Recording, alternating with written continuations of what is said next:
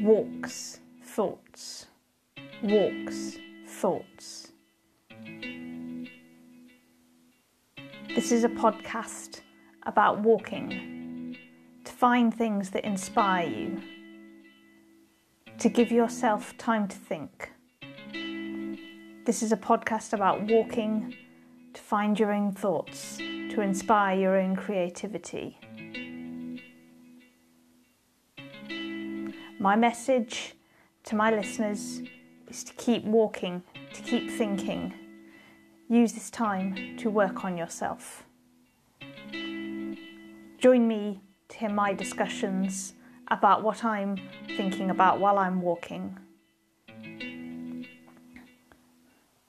My mission with this podcast is to inspire creativity among my listeners, to make them feel more positive, and to find things that they can take away with to apply in their own lives. This is Walks and Thoughts podcast.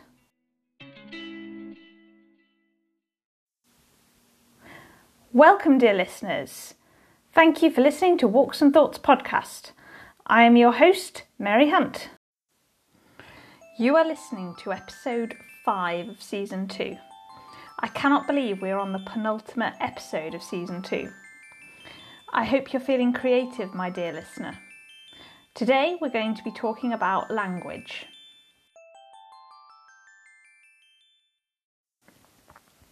Before we get into the show, I will talk about my initial observations and thoughts whilst walking. I feel like I'm continuously asking myself how I can be a better person.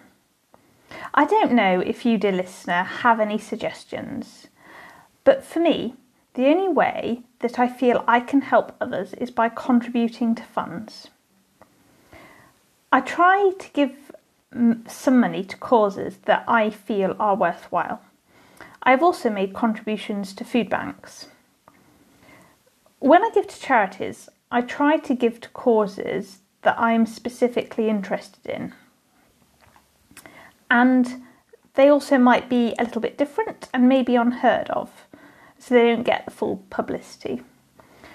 There are so many fantastic charities in this world, but it is the lesser known charities which sometimes don't get the attention and can fall by the wayside.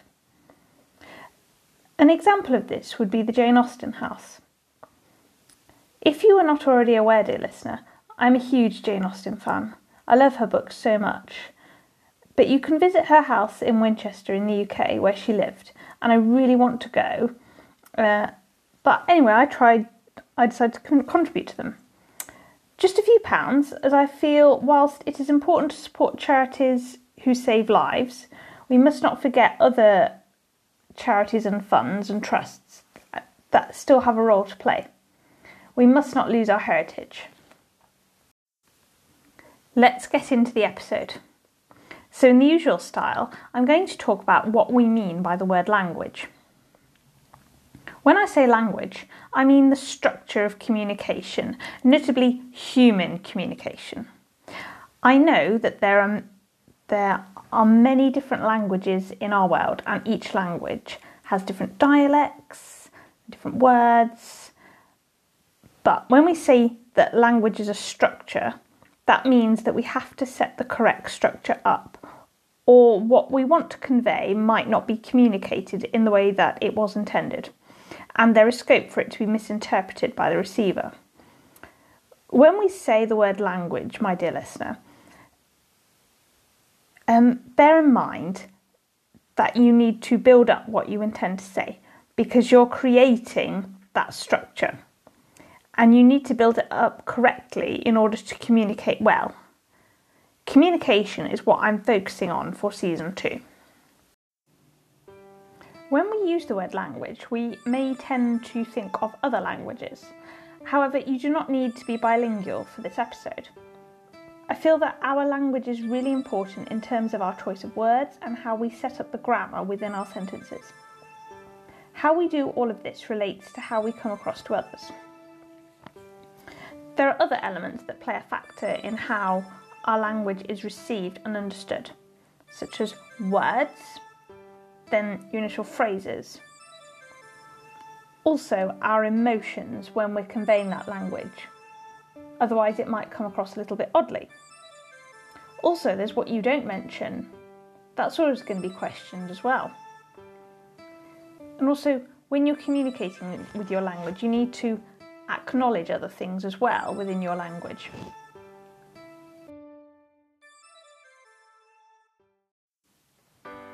Our words. Words can encourage anger or passion. They can bring people together or tear them apart. Words can uphold the truth or nurture a lie.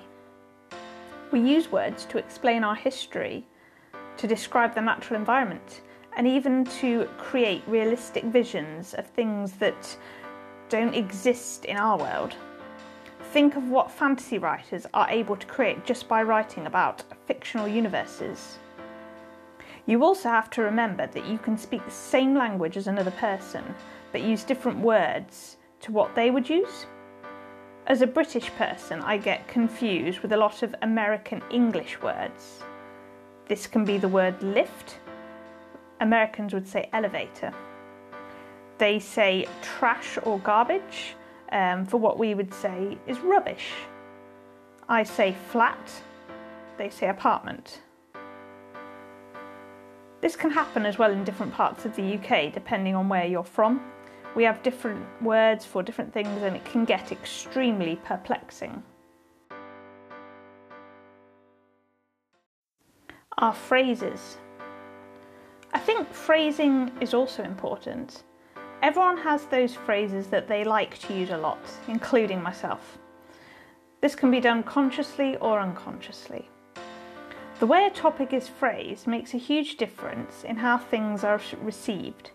I also find it interesting as there are so many cultural phrases unique to specific languages, as they do not exist in another language. So it's the cultural aspect which I really, really like. Another thing is that some phrases cannot be taken literally. For example, in English, the phrase, I am feeling under the weather, does not literally mean that the weather is towering over you. It just means that you're feeling unwell. Our emotions. Your emotions also play a role in how your language is received. Be mindful of how emotions can affect the language that you are using. When you feel a strong emotion, Pay attention to that emotion and try not to let it get in the way of the message you want to convey. This applies to both positive and negative emotions.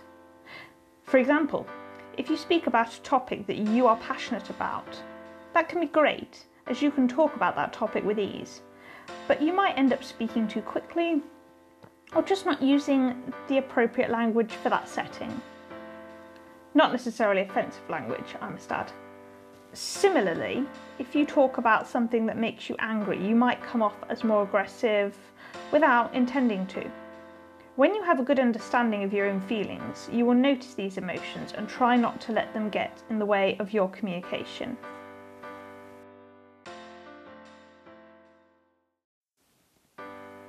What you don't say. Always remember if you don't use certain words or phrases, this can affect your language try this little exercise for yourself.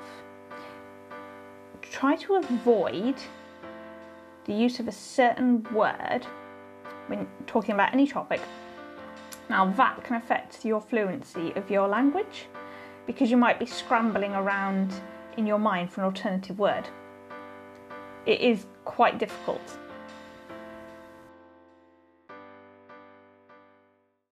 The need for acknowledgement.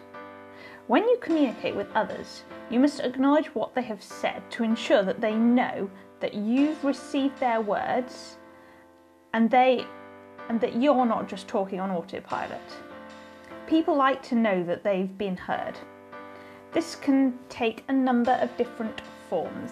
You can ask the other person questions about what they've just said, or even acknowledge words literally by saying, I hear you, I understand but use language that makes them feel included in the conversation.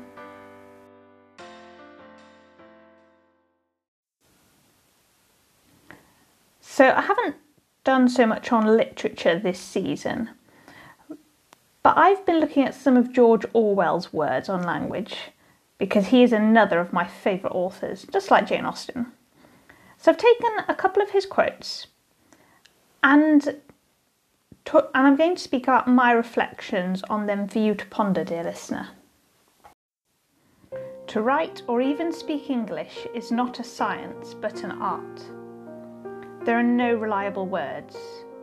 Whoever writes English is involved in a struggle that never lets up even for a sentence.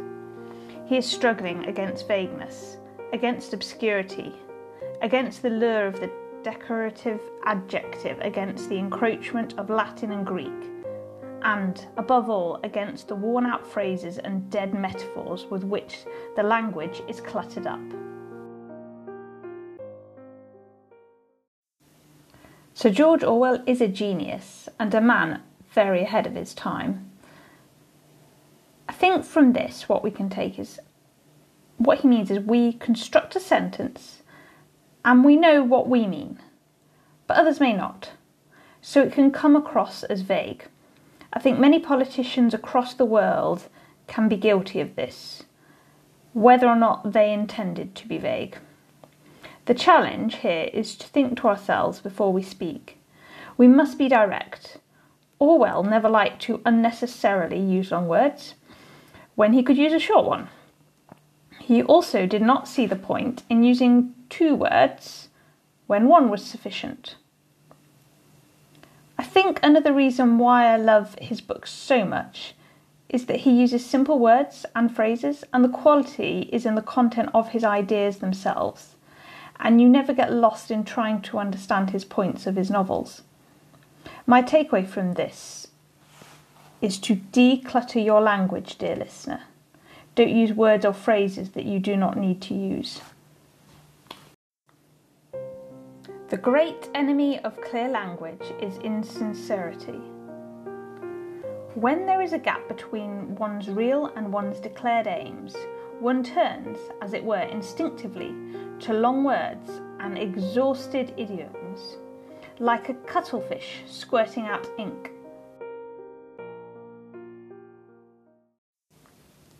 So, for me, this sounds like many claims which are made against politicians of not being clear, and they do this deliberately. However, I think that this is something we can all relate to. Often we think we sound more impressive if we use long words and flowery phrases. But does this tell our listeners anything of value?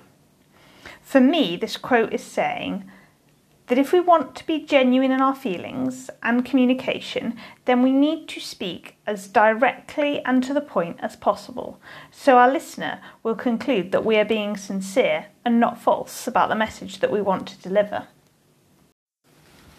Final thoughts. So, my final thoughts segment is going to be a takeaway for you, my dear listeners. So, language is important because it's our mode of communication. It reveals our true personality, and language is unique to you.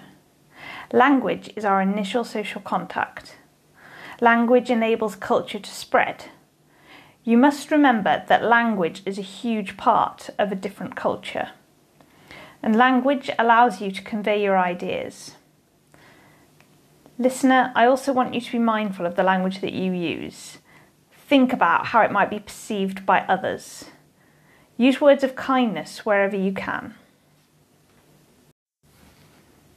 Thank you for listening to Walks and Thoughts podcast. Hope you've enjoyed it. I'm your host, Mary Hunt. Next week, we will be on the final episode of season two. It's going to be a bit of a surprise, so tune in if you want to know what it's about. Follow me on Twitter at maryhun79905338. Please message me if you have any suggestions for shows or you would like to discuss anything that I have talked about. Check out my blog, which can be found in the show notes. Stay safe, everyone. Keep pursuing your own creativity and walking to find these thoughts.